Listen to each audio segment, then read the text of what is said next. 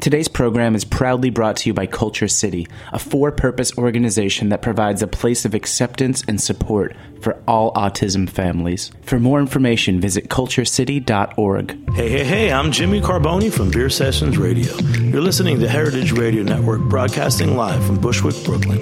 If you like this program, visit heritageradionetwork.org for thousands more.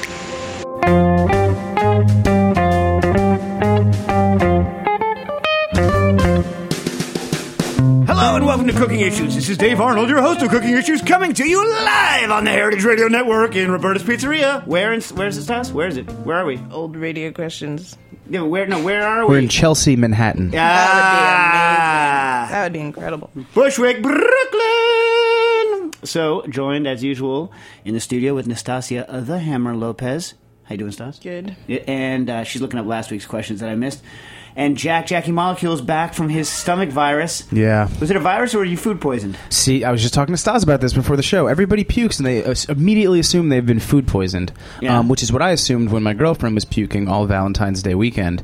Uh, either that or she was just like sick of me and it was, you know. Wait, you were both puking it up? No, so she was first all weekend, and then two days later, I got hit with the same thing in the oh, middle of the night. Oh, That's so virus. That's not that's not food poisoning unless she got it, No. cooked you something, didn't wash her hands, no, no, no, no, no. hit you hit you with it. No, then she went back to work at a school she teaches at, and like half of the teachers had been calling out sick with the same thing. So Did was- she, I hope she kept her mouth shut. That it was her that did it. No, it wasn't her. It was some kid in the cafeteria puked when she was working. So Uh-huh, you know, of course it was a kid. Come on. Yeah, well, you know they're little virus. But how do you tell, bacteria. Dave, wh- that if it's you know food poisoning or, or viral? I feel like d- everybody kind of jumps to that conclusion, right? They're like, "Oh, it must have been that sushi I had or something." Yeah, I mean, usually, like, I only know it's food poisoning when. First of all, I very rarely have any of that kind of stuff happen to me, but like, uh, usually someone else will get hit. Like, because I can survive foods that, like, I've had my, my wife get knocked out by foods, like like puking, like on the ground, unconscious. I've had like friends and family like get totally wiped out, and like I just feel like a little bit not as not good. But when I get knocked out, and then like everyone around me who was eating with me gets knocked out, you're pretty sure it was food poisoning. You know what I'm saying? Yeah, yeah. At the same time, also like if you eat something that's just intensely stupid, and you get hit, pretty much, hey, you know it was the food. Like my wife once, she went. You you familiar with I thought you're not supposed to tell the story. Fine Fare? Yeah. Oh, all right, never mind. Wait, what's intensely stupid food? Uh, don't buy the week and a half old pre-made parfait at your local like you know supermarket that was made by someone in the back. Got it. Don't buy the sushi that's been sitting there all day, God knows how long. You know what I mean? Like, yeah. don't like don't buy sushi at a supermarket. You know what I mean? That has like raw products in it because all it takes is one knucklehead to not wash their hands before they uh, before they do it, or to get some cross contamination, and you are hosed. You know what I mean? And it's not like it, it's not you know it's uh, at least at a restaurant, right? You know, you assume that the people who are cooking have had some sort of training, or there's some sort of cook there who knows what's right and what's wrong, and is going to at least partially prevent, uh, you know, the the people making the food from completely uh, destroying the clientele. But you know, at a supermarket, who the hell knows?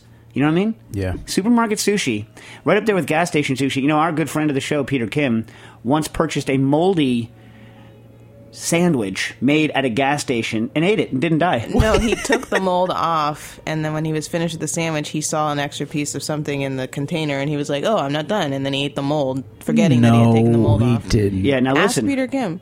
The thing about Peter Kim lived like like literally lived like in a hut in the jungle for years. Can eat. It has amazing pictures from Cameroon of uh, like he was like teaching these little kids, and they would draw pictures of people with like horrible intestinal diseases, like spraying fluids out of every orifice. Intense stuff. So I guess he you know he has a strong personality in terms of his constitution. So you know he's like, what's what's mold going to do to me? Although I'll tell you what the problem with mold is you never know what kind of mold. If, if you're worried about what kind of mold you got, bad mold has the aflatoxin, and then you don't know until you get the cancer, like 20 years later. You know what I mean? You know what I'm saying? I just stay away from it. Well, we'll check in with Peter in 20 years, right? Wow. For a number of reasons. Uh, wow, that's rough. There's a caller on the line. Oh, okay, caller, you're on the air. Hi, Dave. This is Andrew from Pittsburgh. How you doing? I'm doing well. Um, I'm a bartender, and I just had a bunch of really fantastic USBG classes yesterday. Nice. Uh, one of them was a vermouth class, and the guy giving the class um, talked about um, orris root and its uh, its role in gin, and he kind of described it as. Um, he said it, it kind of helps lift the, all the other ingredients. It doesn't really have a flavor by itself. It's just kind of bitterness, but it, it helps lift all the other flavors. Well, it's it's got a flavor. It's got like a kind of also like a vague kind of sweetness. I like Orris. I think Orris is, is good. You know what I mean? Um, we were playing with Orris last week. Yeah, Stas. I think it's good. Yeah, I mean, you don't want like you know, you don't want like. I don't know that anyone's ever made a plain Orris root liqueur. I don't think it would stand on its own, but you know what I mean. It's Right. yeah, it's good. Anyway, so what so what do we got going with Orris? Okay, so I, I mean that anything that was any adds an additive effect to a lot of other ingredients always interests me, and so um, you know I looked up, tried to find as much as I could about it, all the usual suspects. I went to McGee and he didn't have anything, and then I went to Amy Stewart and she just had a very short little piece on it, um, and talking about how it was like a fixative and help hold fragrances or flavors in solution by creating some sort of a missing compound um, to keep them from um, volatilizing as easily. Is that true, or Um, is that just a theory? I have, I mean, I have no idea on this. So, I mean, I'm coming at it from hearing about this less than 24 hours ago. Right. So, I don't understand why it would do that. yeah. I, I mean, that, that's kind of my question was if you knew more about it and, and what you could do with it, or if it was possible to make a tincture that would uh, that you could use to kind of act as a way to lift a bunch of other ingredients, or I mean, if that's even possible. Or Well, uh, I mean, obviously, certain flavors and also certain aromas and certain tastings, right, uh, Yep. can push and pull other flavors up and down in the way that you perceive them, even if they themselves are not immediately perceivable. And so the obvious ones are, of course, vanilla and uh, salt, right? Right. So, uh, and you know, it's entirely um, possible, feasible that um, Orris also has some of those uh, characteristics. I don't understand what would be in Orris root that would literally fix, in other words, make uh, make volatiles less fugitive. You know what I mean? Um, Yeah.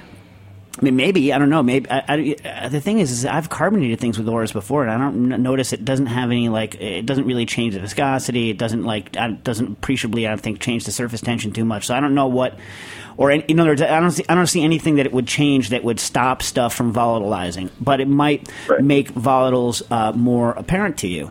Now, what t- typically, like Nastassia and I, literally, we did this like a week ago uh, or two weeks ago. Uh, you know, what you should do is, and I'm sure you have a local store in, in Pittsburgh. You know, we have a couple here, and I know you know a couple where they are in Philadelphia. But you know, everyone's got one, or there's the internet, and you know, just get a bunch of different um, things. And and I would make a uh, a tea, a water based tea, and then I would do um, an alcohol tincture, and I would do one like hot. It depends on how much experimentation you want to do. Hot, cold, and then uh, ISI, uh, and then um, you can kind of get a range because what happens is, is the different extraction uh, techniques, i.e., in water or in oil, uh, water or in uh, alcohol, will, will pull out different um, different properties, and also um, whether it's hot or cold or whether it's ISI is going to change the extraction speed. And usually, the faster extraction speeds tend to reduce bitter components and increase kind of uh, aromatic highlights, which is which is nice.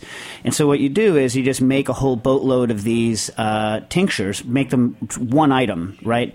And then you can go about and uh, mix them. So if you if you're very accurate, if you measure exactly how much product you put into your um, tinctures, like you know, like I I'm doing 20 grams of Orris into 500 mils of water, uh, 500 mils boiling water, steeping it for five minutes and straining it. Bang. Now you know, and you know you keep track to make sure that the Orris root's always the same size all the time, so your extraction rate's the same, et cetera, et cetera.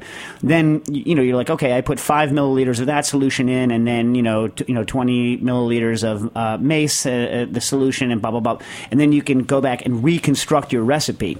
Now it's never going to taste the same when you try to do all your extractions at the same time or you average them out, but you can get pretty close, and you can really kind of fine tune your. Um, your mixtures, or for instance, you could buy someone's gin and you could jack the Orris. You know what I mean? You can do a, a, a bunch of things like that. So it's a lot of fun. But uh, you know, in order to do experimenting, you really have to. And it's a, Stas, how much of a pain in the ass is it? I mean, Very butt, much. butt. Sorry, pain in the butt. Yeah, family show. But the yeah, so you're sitting there with like you know 30 quart containers all labeled, and you know don't even bother tasting at the get go. Just crank quart containers out with uh, with different known uh, solutions in them, and then just go out tasting. Teas are the fastest, right? I mean, like and cheapest because you're not blasting through alcohol. So I think as a first approximation, alcohol is going to taste entirely different. But you know, just for fun playing around, it's uh, it's really fun doing. Um, uh, teas, and then the great thing about teas is is that it, it, you can use them for sodas. You know what I mean? So you can make sodas and, and non-alcoholic stuff, uh, and then you can later uh, kind of re-ramp those recipes for alcohol or or, or bar. But the, remembering that if you do extractions in alcohol, you almost invariably pull more bitter components out. Okay. Um, and was that using um, fresh orris, or was that using the really over dried orris that um, they do to get the irone to like they something oxidized and turns into iron? Uh, the only stuff I've ever used is the is like dried. It's like they almost look like very white wood chips, but they're small. Yeah, that's the only kind I've ever I've ever used. You've seen it fresh, or no, no, I, I haven't. I was just curious um, if there was a way to use it fresh. Because the only one that I've seen and talked about was super, super dried. So Yeah. it oxidizes a lot, so it um, can produce the irone. I mean, that's like the. I mean, the characteristic f- one I'm used to is that, and remember is that you know most of the time when people were making liqueurs and things like that, they were dealing with the dried article anyway, because Right. you know they weren't growing it necessarily, and if they were, they were stockpiling it and drying it. Dry stuff is a lot more stable, so you, Right. you like um, if you're you would never make. Um, and there's a question later we're going to talk about hopefully that, that you never would make something that is intended to be stable with something unstable right? And so uh, liquors uh, and liqueurs and, and spirits and wh- whatnot typically are meant to be relatively stable over a relatively long period of time. So in general you'd be using um, things that are dried out. Now i do the exact opposite a lot and try to make things that you wouldn't ordinarily have fresh that couldn't be made that couldn't be made as a commercial product because they they won't last and that is really fun to do right so like fresh turmeric for instance or fresh galangal or uh, you know things like this that the um, where the, the you know the the freshness couldn't be really made into a commercial product uh, but you can because you're going to sell it right away. But the problem then is if you don't sell it right away, you're you're stuck with a lot of product that costs money. But you know that's life in the Right. big city. Yeah. Right. All right, great. Thank you so much. I appreciate it. Hey, no problem. Good luck. Um, wait, so what, what were we talking about, Stas? Food poisoning. Oh yeah. So yeah, just stay stay away stay away from uh, stay away from the supermarket uh, sushi. Right, Stas? Do you ever eat that stuff? No. What is there anything that is like really like stupid like that that you like to eat? Like I had- Mark eats the tiramisu from Food Emporium Whoa, not anymore. Food Emporium out of business. Remember? or Fine Fare every night. whoa, whoa, whoa, whoa, whoa, Mark Ladner, chef of Oh, I bet he Del doesn't want me to tell Posto restaurant. I bet he doesn't want me to eats the tiramisu from the Fine Fare. The fine. You don't even have Fine Fare. Wait, wait, people. For those of you that know, they shop at big. They shop at Big Apple Supermarket, which is Big Apple Supermarket. At least the roaches are refrigerated. I haven't shopped there in a while. Yeah, I used to like shopping there because they have the giant buckets of uh, like the giant giant buckets of food, like the giant thing of, of cheese, the government cheese blocks, and the giant cans. I forget what can I used to buy. I used to, there's some can, some giant can of food, the fifteen number fifteen that I used to buy there all the time for home. I loved it. You hate it? It's just a little further. Yeah, yeah. Uh, okay, so oh, Stas, another question, maybe of interest. Did uh, did I see that our patent uh, provisional patent got put in or Yeah. no? So we can talk about it now. I guess so. You sure? I can recheck. Yeah, she's going to recheck, and if she, if we're allowed to talk about, uh, if we're allowed to talk about our new patent, uh, we can. Oh, and did we have we we have a new product? It's not like a big new product. Don't, don't get excited, but we're going through beta testing now with some with some users. We heard heard anything back? Do people like it? Do they hate it? Yeah, Nick likes it. Really? He's trying to find how to use it with Pebble Ice. Huh? So how long uh, until we start selling it? You think? Um, I don't know, like two weeks. Okay, so for those of you that were listening, um, I don't know, we've, we've talked about it before on the show, right? There's this. It, okay, listen, when you're shaking a cocktail, you want to shake with big ice, right? Why? Because the texture is better. That's it. The texture is just better. But a lot of times you don't have big ice, right? When I say big ice, I'm talking like two inches on a side big ice. and something about that big cube rattling around inside of your uh, inside of your shaker um, makes the texture better. But the problem is that you don't have that ice a lot. And even if you do have that ice, it's shake once and you throw it away. So you're throwing away all this ice. So your freezer is going to be full of these big ice cubes. You shake them once, you throw them away. It's wasteful, right, Stas? Right. Waste, waste. And also, if you're doing an event, right, and this is why we came up with it. If you're going to do an event and you're going out to, uh, let's say, let's say you're going to some like crap tank you know, cater location. I'm not saying that all cater locations are crap tank. Most, many are beautiful, but you know what I'm saying, Stas, crap tank. So you go there and the ice they bring you is like the world's worst ice. It's like it like literally is like a soupy, soupy mess of like tiny shells and broken uh, things. You know what I'm talking about, Stas. So that ice, from a dilution standpoint, as we all know from the fundamental law of cocktails, if anyone's read the Liquid Intelligence, like the dilution is going to be fine as long as you shake off the uh, excess water that's on it because it's got a lot of surface area water on it. But the texture is not going to be good. So what you do is is uh, you we made this fake fake co- cube. What do we call it? The cocktail cube? Mm-hmm. Yeah. Doesn't chill drinks. Listen to me, please, very freaking carefully. It does not chill drinks. Wait, Do- do I freeze this cube? oh my god, you're going to confuse the people, Stas. Seriously, it's Not going to actually register in their brains until you say it three times. Okay, listen, dude, listen. People are like, okay, so you put this in the freezer and you use it instead of uh, ice cube. No, no, no. First of all, you need ice to melt to dilute the drink, or the dilution will be wrong, right? I mean, clearly you need ice to melt, and plus, we make this cube out of a uh, polymer. It's like polyurethane that is that is an insulator. It does not chill, nor does it heat your drink. Does it chill it, Stas? No. Does it heat it? No. Should you put it in your freezer? No. Right, right. It neither chills nor heats. It's just there to provide texture. So you throw this into your into your shaker along with whatever crap tanking ice you have at your event or at your wonderful house, and you shake it, and then you wash off the cube and you start again. Now, the one thing I have been told is that you should run. And it's not in the instructions, people, but that you should run this uh, polyurethane cube through the dishwasher once before you use it to you know because it's it's and we should have put it in the instructions, but it's a manufactured item, so you want to wash it before you use it. Yeah. I'd say dishwash it, right? Yeah, it's it's a very it's like a rubbery polyurethane because we discovered that if we used a really hard one that you would it would like kind of like uh, make little flakes. But this rubber works great, but it's not so rubbery. Did I talk about this in our show ever? Yeah, we did. we made one so rubbery that it that it felt gross. Oh, speaking of, are we allowed to talk about your sister's art piece? Is that your That's sister's not art piece? hers. No? Yeah.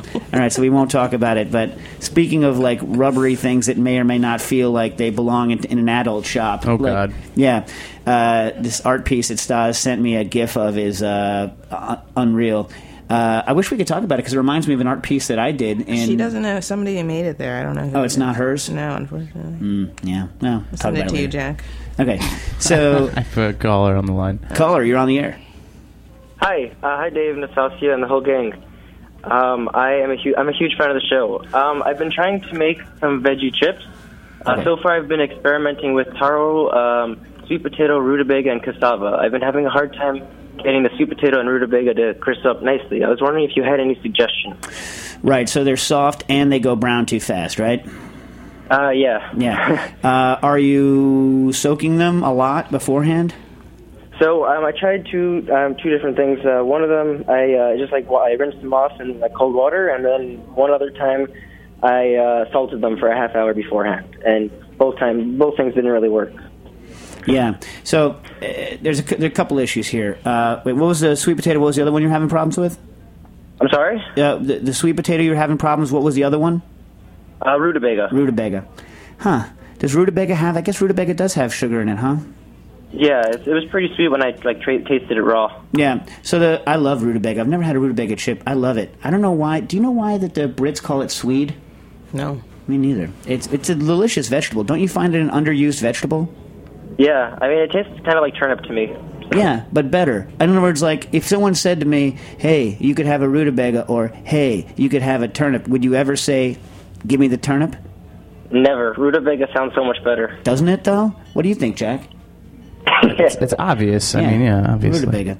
So uh, he- he- here's the thing: um, sugar is doing two things bad to you. One, uh, it's browning very quickly when uh, when it's frying, right? And secondly, uh, as it cools down, the residual sugar, uh, because it's uh, you know hygroscopic, is going to be absorbing uh, moisture and is going to make them soft and pliable, which are both your enemy. Which is why, by the way, sweet potato fries in general, fries, not chips, fries, are hard to make taste good, and so I never order them uh, ever. But the uh, never. But the, the, so how do you get around this? One, if you soak to try and get as much soluble sugar out as possible, uh, you're going to win somewhat. The other thing you're going to want to do is that you're going to want to get as much of the liquid out of the thing before. Uh, bef- before it goes brown, so start. Are you, are you starting with cold oil? Um, cold oil, I, I haven't been. You should. With chips, here's the thing, right? So the the common wisdom when you're frying uh, something, right, is you put the oil in uh, and you put it in hot, and you don't let the temperature drop too much because, God forbid, uh, if the temperature drops, the oil is going to get absorbed into uh, whatever you're frying, right? This is what we've all been taught growing up, right? Yep. Okay. In a chip. Chips are supposed to be filled with oil. Anyone who tells you that a chip a chip is supposed to be freaking saturated with oil, like half the weight of a chip is the oil that's been absorbed. It's it's solely crust. There is no reason to not um, you know fully inundate a chip with oil. Now you don't want grease on the outside, right? You want to like you know put them on a towel and get the excess grease. Greasy chips, disgusting. But like they like having oil in the chip itself, not bad. Uh, in fact, necessary. That's what a chip is. Uh, that's why those quote unquote baked chips are an abomination, enemy of quality, ridiculous, freaking things that should be banned. They should not call them. They they should call them something else. Do you like those things, Stas? No. Jack, do you like those dang things? No, no, no. They're ridiculous. Well, like the thing is, is there a joke? Why don't why do people even? Why don't they just call them something else?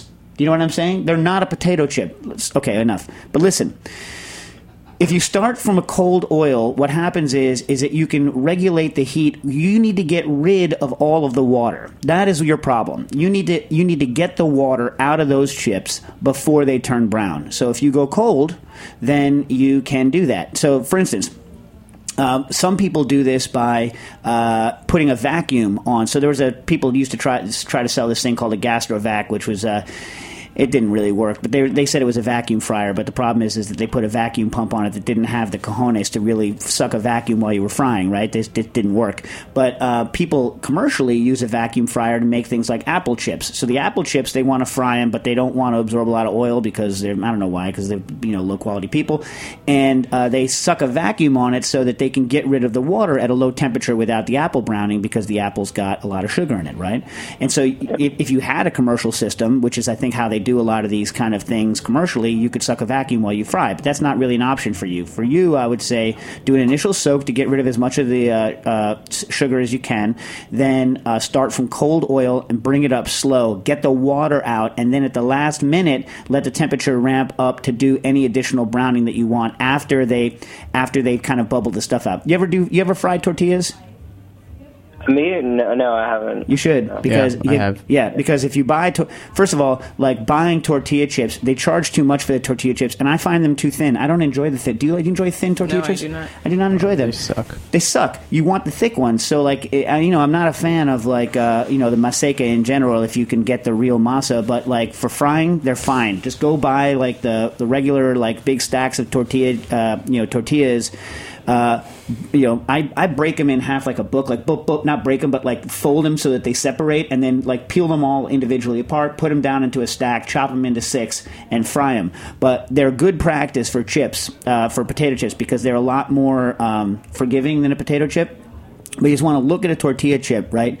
And it's going to bubble like a lunatic for a while, stir them up, and then you're going to notice the bubbling start to subside, right? And that's when you know that you've gotten almost all the water out of the tortilla chip. Now, the mistake people make when they fry tortilla chips is they pull them out too soon because they don't want them to get too dark, or they have. But when you pull them out, you have that little circle on the inside of the triangle that's too white. Anyone know what I'm talking about, Stas? You know what I'm talking about? I know what you're talking about. And then you tap it, and it's not crunchy Yeah. and that's the worst. No one wants a so- unless you're making chilaquiles or something. Nobody wants a soggy tortilla chip. It's not what you want.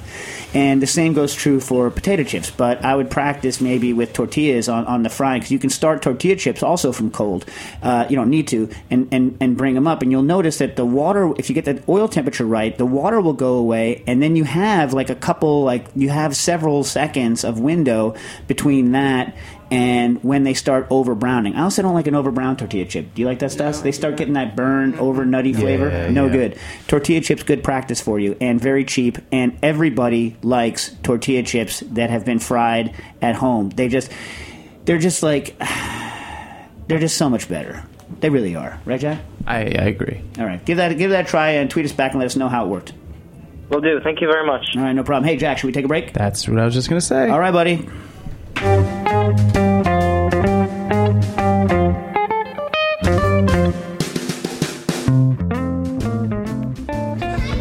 Today's program is proudly brought to you by KultureCity, a for purpose organization that provides a place of acceptance and support for all autism families. This is KultureCity's founder, Julian Maha. KultureCity was really born out of uh, necessity. You know, it was born when my, uh, you know, currently six-year-old boy was diagnosed with autism. Uh, his name is Abram, and he's nonverbal. And even though my wife and I were both physicians at the time, it was really hard for us to find any resources at that point to help him. All the other organizations out there that we know of, um, they do phenomenal work, but their main focus is basically finding a cure for autism. Our main focus is basically trying to prepare the community to accept not only children with autism but their families as well. You know, in addition to that, we also want to provide help to these families in the here and now.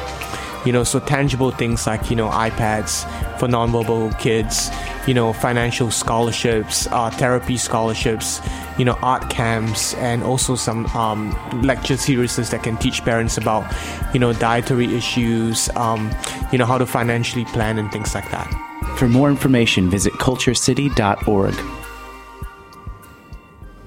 Sounds good. Are they good people, Jack? Oops, sorry. They are very good people. Yeah, in Birmingham. Very, very good people. Yeah. Yeah, you know, uh, that's exactly exactly right. I think the you know the attitude is like ev- everyone you know focuses on a cure when you get hit with a, a diagnosis for your kids like that. It's like oh cure cure cure, but no, it's like what you want to do is have your kid be the best them they can be, the most have the most joy in life for what they for what they want. You know what I mean? Absolutely. Yeah, that's what they do. That's the whole point of the organization. And uh, yeah, they're great. And they also kind of like, they, they were a, a big part of the wave of getting like iPads and noise canceling headphones in restaurants. Um, and stuff. So, you know, like having things available for kids with autism and families that want to dine out or, or go out. They do tons of work. KultureCity with a K. Um, definitely check them out. Yeah, and you know that's the other thing. If you see like look parent like people people who don't like have uh, haven't dealt with these kinds of issues, just be uh, be uh, what's the word I'm looking for? Be charitable to people around you. If you're like, why is a kid doing that? Just shut up and leave them alone. You know what I'm saying, Jack?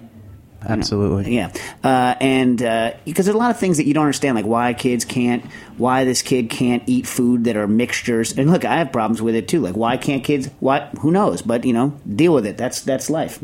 Uh, it is a weird thing not liking foods mixed together, right, Stas? Mm-hmm. Did you, were you like that when you were a kid? Uh, yeah, but not yeah, Not like you know, like not rose or whatever. yeah, like like Booker can't have anything like mixed. He like he wants his chicken broth by a- itself. remember when you gave him a chicken breast and an egg, and I said that's a bad idea because. I think you prompted him because no, I didn't. I said it to you privately. he's like, "Dad, too much protein, Dad. Not Dad." too much chicken. Not too much chicken protein because there's an the egg. egg and the chicken, and Oh he's the same God. animal. Hey, Here's your dinner, kid. here's your dinner. Well, look, he look, at the time he just wanted like all he wanted was chicken and eggs. So I figured I'll combine two things he likes separately on on the plate. I don't know, whatever. um, so, uh, Stas, do me a favor. I had a question. Uh, I didn't get a chance to look up the recipe because I don't have it committed to memory. I've had it committed to memory before, but I erased it from my mind. Can you look up a Long Island iced tea because we had a question about it? and You can uh, ask me. Meanwhile, I'll hit another uh, hit another question here. This in from Benjamin Terry. My sister wants you to know that is not her art project. Uh, okay, Th- there there may or may not be there may or may not be Don't call a, it a rubber there may or may not be a, a rubber male member attached to a servo motor that z- that goes back and forth like a windshield wiper and as it as it's moving out of the way uh, a steak knife comes down and just misses it right Yes. uh, and so that's the piece that Nastassia's sister said she didn't make. But it reminds me very much of a piece that I actually made back, um, you know, before I went to grad school. Did I tell you about this piece? Maybe. I don't think I've told this on the air. It's stupid, but it's, it involves with knives. It's one of the worst cuts I've ever received in my life. I've received some pretty bad cuts.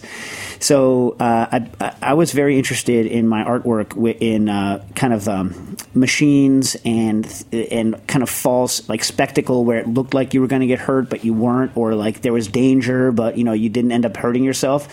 So I built this little. So I had you know I built this little kind of machine that was supposed to be a tiny like amusement park ride, and you you grab this handle with your hand, and as you spin the the handle, a, a, a razor like I built this knife with razor blades all on it, like all real razor blades, and as your knuckle went down, the razor blade would accelerate over the top of your knuckle, so you couldn't like it was geared, so you couldn't cut your hand, but it accelerated so fast around over your hand that it was like, boom, like boom, blinding right over your knuckles, like, and so I would sit there and I would I would crank it with all these gears, and it would be boom, boom, boom, boom, boom, these razors right over your hand. It's kind of like freaky, right? So that was the whole thing, this like kind of little mini amusement park ride.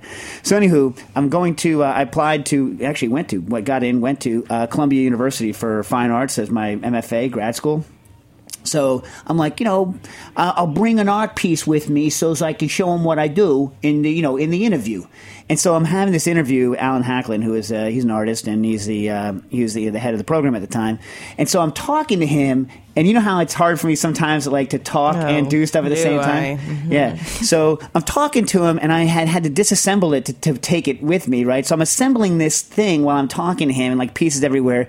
And because I'm not paying attention, I assemble it. Get ready for it, Jack. 180 degrees wrong. Oh, boy. And so what that means is Oh, is, boy. is that the my knuckle is in the high position when the blade is over your hand, and so I'm like, and so you can never cut your shaboof, and it, like the razor blade embeds itself like all the way into my knuckle. I still have the scar, and blood just starts pouring out of my hand all over his desk in the middle like, of the interview. urine. Uh, Well, and I kept on like maybe because like my reaction was, um, yeah, I like pulled like a napkin off of his uh, desk and wrapped it around my knuckle and tried to like keep as much pressure on as possible. Blood like seeping out of it all over my lap.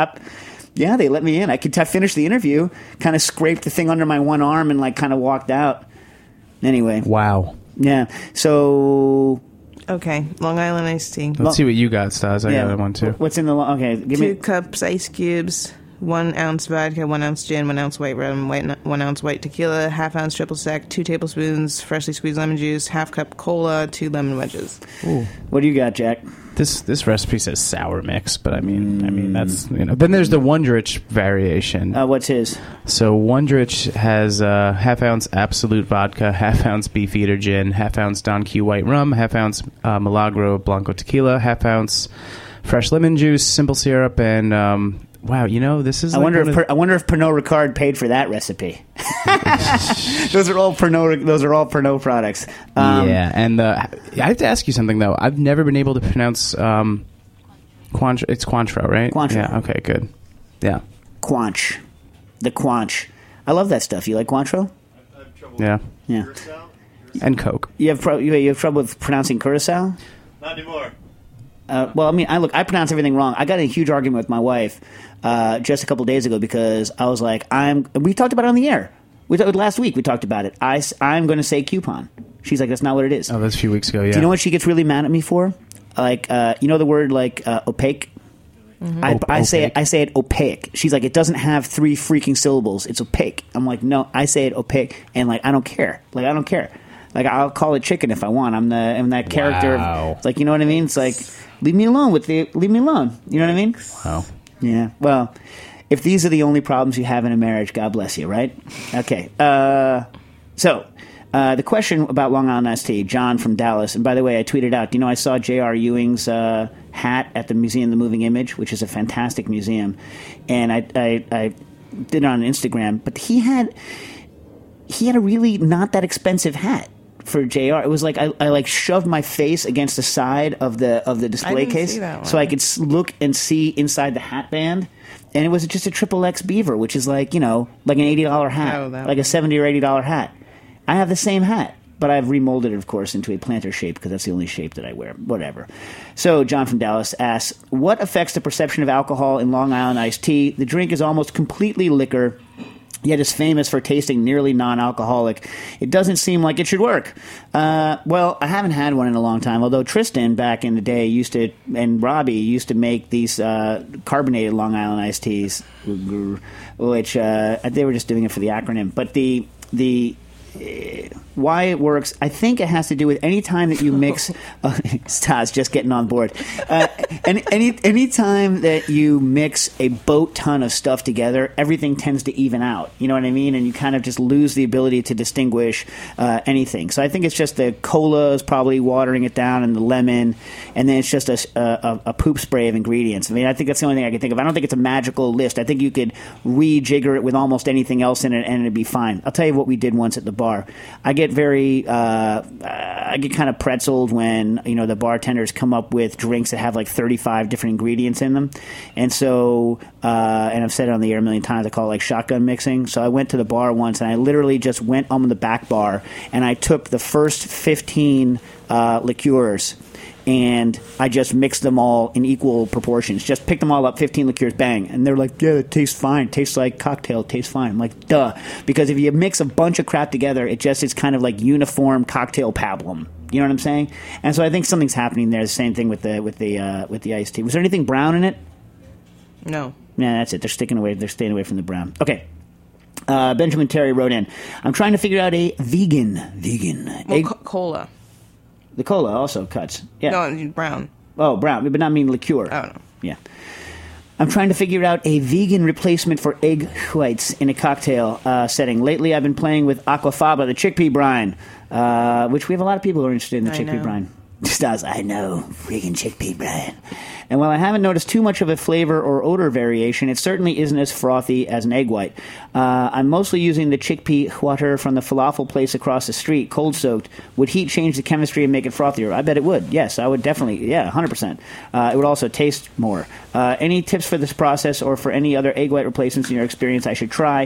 Thanks. Well, most of the egg white replacements I've used actually are not vegan. So, like milk washing, um, there are certain ingredients that are inherently frothy. So using those, here's the here's the thing, right? Okay, look, egg whites are doing two things in a cocktail. They're providing uh, a texture and a, and a foam froth, but also the proteins in the egg whites are binding with. Um, uh, flavors in the cocktail and kind of muting them. So, like one of the reasons that an egg white is really good in whiskey sour is because it deadens the kind of uh, tannic nature of the wood in in the oak. So what? So there's a flavor thing happening there as well. So if you're going to substitute out, now you can just go buy. By the way, I don't know if you're against this. You can go buy Frothee. The problem with Frothee, which is a cocktail frother, and I think it's I don't know remember whether it's propylene glycol alginate or just propylene glycol, but uh, with some some emulsifiers, is that they also add stupidly add flavor to it, like citric acid and like fake lemon flavor. I don't know why the hell you would do that. Like,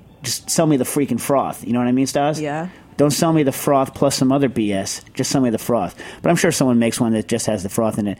Um, but you know that adds the, the foam, but I don't think it's gonna I don't think it's gonna do that uh, flavor uh, change uh, thing for you. Now, anytime you uh, are going to put a foam on something, a lot of what times what people want to do is they want to add a stabilizer. So, like your chickpea thing probably has some stable stabilizing stuff in it. I've tried various cocktails with xanthan uh, as a stabilizer. It's not a whipping agent. You still need a whipping agent, something like a pineapple juice or a cucumber juice or uh, Versawhip or anything that has kind of a, a, a whipping uh, uh, ability to it. But a little bit of xanthan can stabilize the foam so that it lasts longer. Um, problem is, is that remember we did that test with all those xanthans and you could kind of taste it. It was kind of like a little, little, of. little, little bit. Don't remember that. Yeah. Anyway, uh, so I don't have anything uh, 100%, but try the fr- try the Frothee. Um, I'll try to think about it more. Anyone on the uh, on the webinars uh, on our uh, chat room there uh, can. Uh, Crank in on it too. Okay, uh, so uh, so what should we talk about in the in the few minutes we have left? Should we talk about the patent? Should, I, uh, should we talk about heard- flowers on Florage? I just wanted to double check with him, and he hasn't written me back. All right, so we'll talk about it next time then. But we we got the patent in, working on the centrifuge, hard as hard as hard as hard. Um, it's uh, it's a long road. Once we once I can talk about the patent, I'll talk about because someone asked me what's it like to try to make a product in China, and I can talk about it. Did I say China like Trump? Did I just do it? Did I just use Trump's accent when I said China. China, China. Uh, he has a really weird way of saying China, right? China. Very strange. Um, we'll talk about when that, when that gets back. All right. So then, did you have any questions from last week? I need to hit, or should I hit this other one?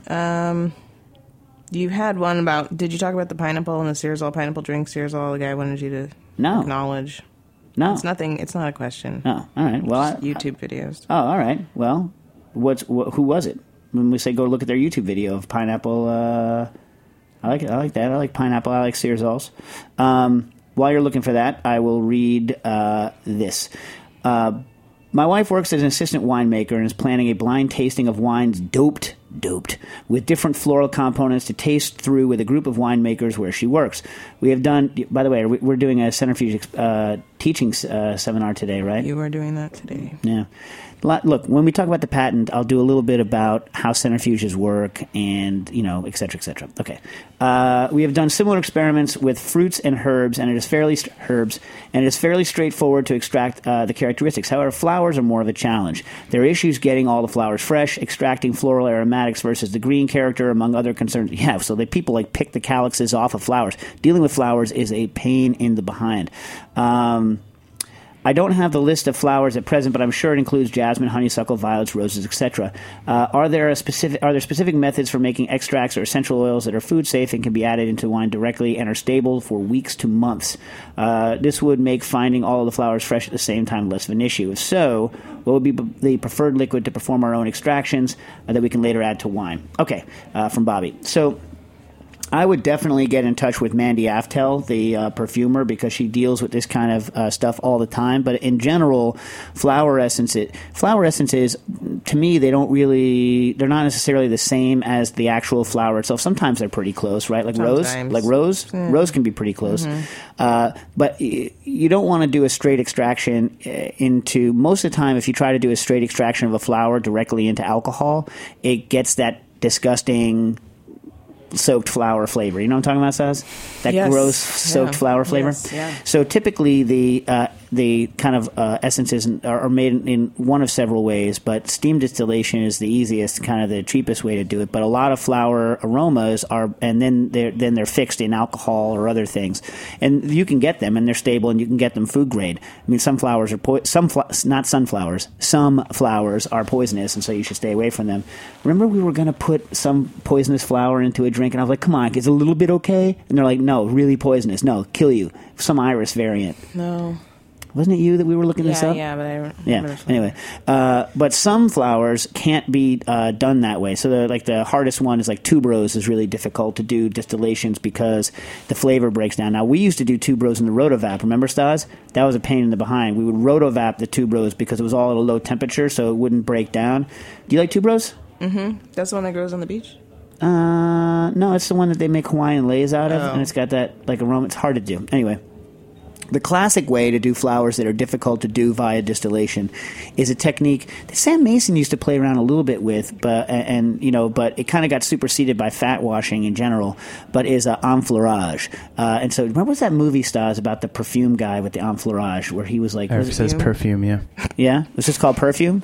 What was he doing? Killing people and getting their aromas? What was he doing? Yeah, that was it, yeah. Yeah.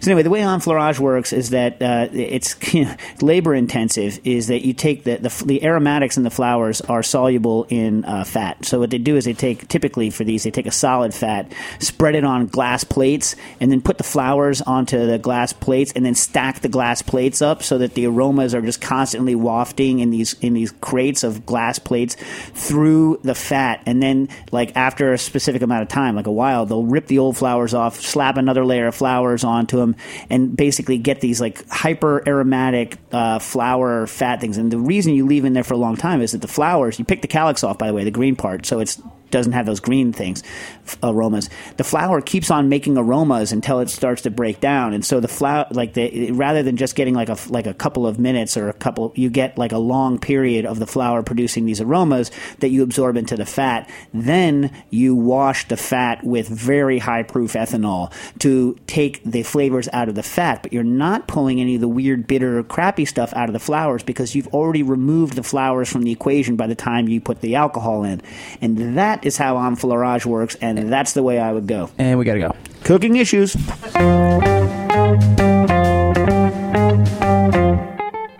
Thanks for listening to this program on heritageradionetwork.org. You can find all of our archived programs on our website or as podcasts in the iTunes Store by searching Heritage Radio Network.